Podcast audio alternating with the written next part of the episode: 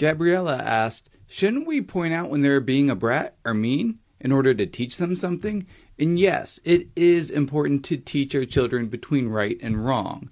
But there's a difference between calling someone a brat and saying something that's mean. Giving someone a label or a name is shame, and that's much harder to correct versus saying something that's mean or hurtful. That's much easier to correct because if you're saying something that's mean, then you could say something that's nice instead. Changing what you're saying is much easier than changing your identity.